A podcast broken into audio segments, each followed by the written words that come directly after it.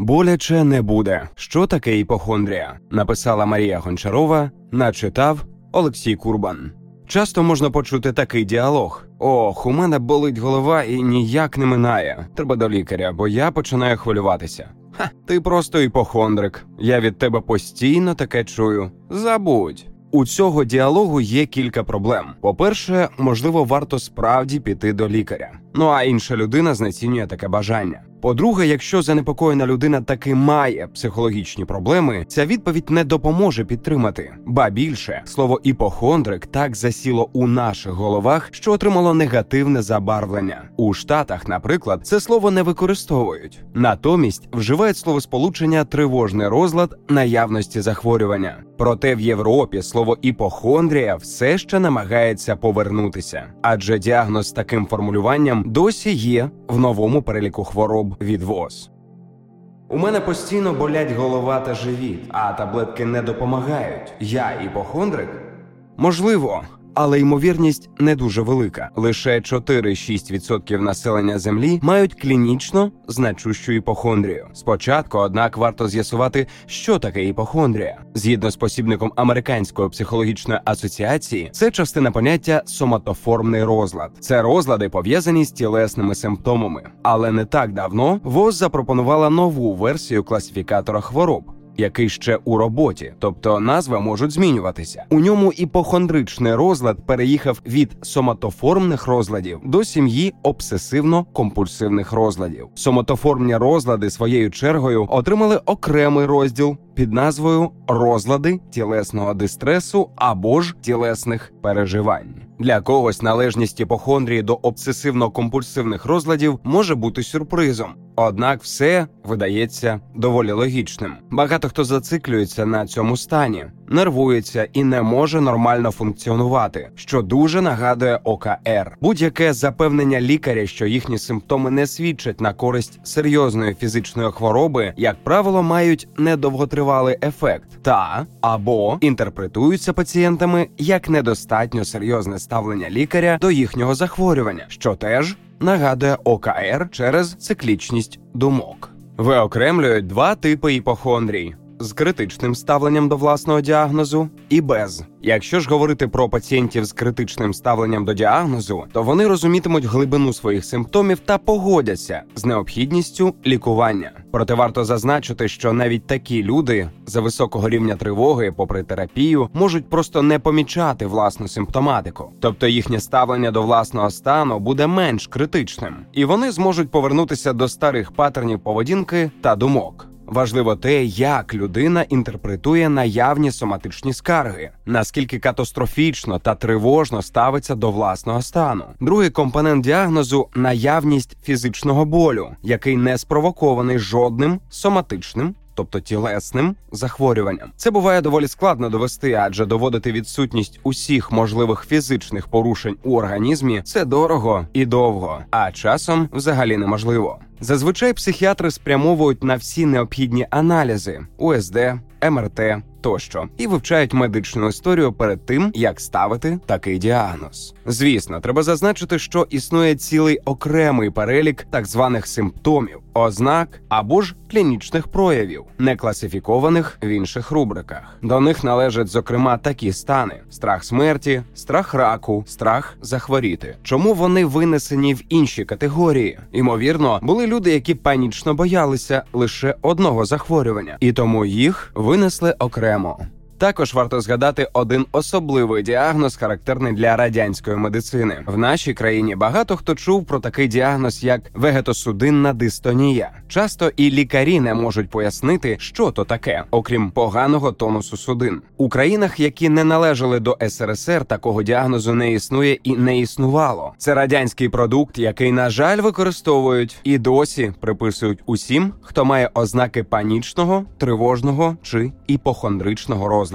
Тож тут важлива примітка. Цей діагноз не науковий. Якщо вам ставили такий діагноз, рекомендуємо звернутися до психіатра, аби точно знати свою проблему або ж її відсутність, що також дуже важливо.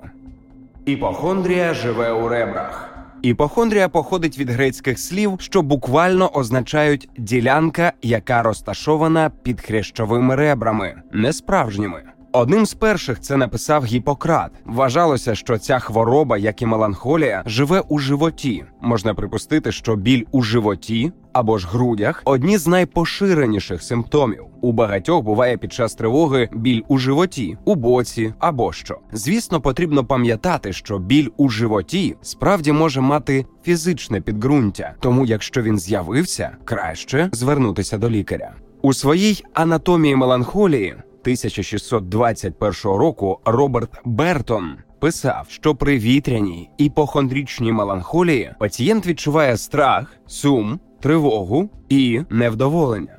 Пізніше, вже в вісімнадцятому сторіччі, Роберт Уайт у своїх спостереженнях припускає, що іпохондрія є результатом занадто великої делікатності нервової системи разом із деякими хворобливими речовинами у крові. Іммануїл Кант теж мав свої припущення стосовно іпохондрії. Він писав, що хвороба іпохондрика полягає у тому, що певні тілесні відчуття не стільки вказують на справді наявну хворобу у тілі, скільки просто викликають побоювання про її існування.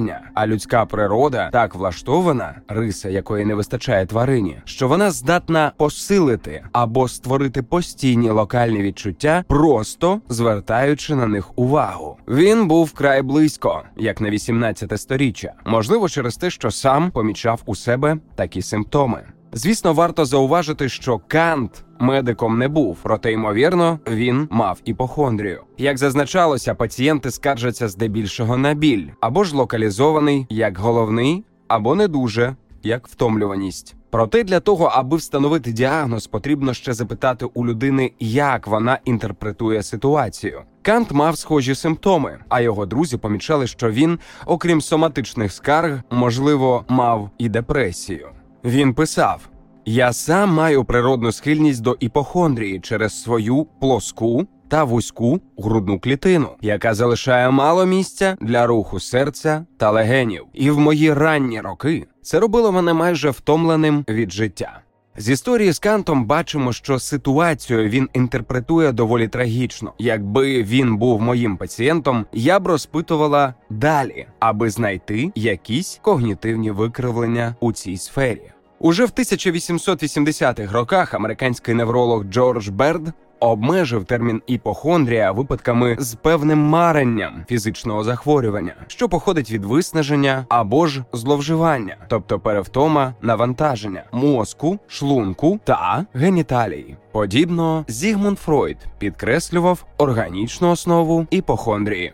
Сьогодні іпохондрія розглядається як проблема психічного здоров'я, пов'язана з хронічним занепокоєнням про своє здоров'я, яка тісно пов'язана з тривогою та депресією. Прийнято розглядати діагноз комплексно, а не як самостійну хворобу. Іпохондрія зазвичай розглядається як соматоформна скарга, яка має фізичні наслідки, не пов'язані з будь-якою іншою відомою психологічною або ж фізичною причиною. Наразі варто зазначити, причини виникнення цього розладу невідомі. Проте є припущення, що певні особливості можуть мати вплив на розвиток іпохондрії. Наявна історія серйозних хвороб у дитинстві, проблеми з вираженням емоцій та власних почуттів, наявність такого розладу у батьків, дитина могла навчитися звичкам та поведінці, або ж генетичні чинники.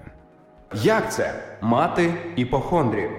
У людей з іпохондрією є симптоми, які спричиняють значний невмотивований дистрес або ж порушення в особистих, сімейних, соціальних, освітніх, професійних чи інших важливих сферах. Людина, яка фокусується на своїх симптомах, з часом може втратити усе – гроші, партнера, роботу. Це фіксація на власному здоров'ї, яка, якщо її не взяти під контроль, може мати такі сумні наслідки.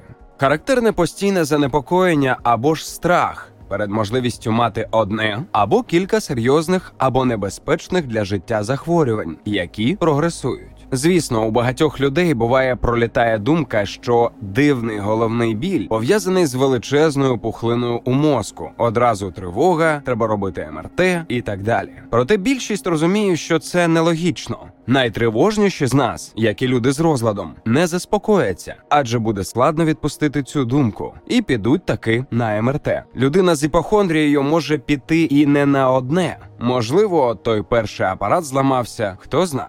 Часто також буває багато повторюваної та надмірної поведінки, яка пов'язана зі здоров'ям, як от неодноразова перевірка тіла на наявність ознак хвороби. Наприклад, людина може щоранку прокидатися та бігти до дзеркала у пошуку нових родимок, які вказують на рак. Якщо немає родимок, можливо, є пігментні плями. Люди з іпохондрією можуть також часто тиснути собі на живіт, аби з'ясувати, чи нема там часом болю, чи не болить зліва внизу, бо від апендициту можна ж померти. Витрачання надмірної кількості часу на пошук інформації про хворобу, яка лякає, наприклад, онлайн, на форумах здоров'я тощо. Симптоми можна вишукувати годинами, і високий рівень тривоги переростає у страх перед неминучою та недалекою смертю і паніку. Постійне захворювання, наприклад, людина може піти на декілька консультацій до безлічі різних лікарів, аби перевірити, що попередні кажуть правду. Тут теж може виникнути проблема. Доки пацієнт або ж пацієнтка не почує те, що хоче, він або вона не зупиниться. Дезадаптивна поведінка уникнення, пов'язана зі здоров'ям. Наприклад, уникнення медичних прийомів або навіть місць, де потенційно можна підхопити хворобу, як от, наприклад, в лікарні, бо там сидять хворі у черзі. Також іпохондрія дуже часто супутниця інших тривожних або депресивних станів. Наприклад, агарафобія – страх того, що при виході на вулицю може статися напад паніки, і це буде принизливим. Може бути пов'язана з тривогою вийти з дому та зустрітися з усіма мікробами світу. Доступні методи лікування.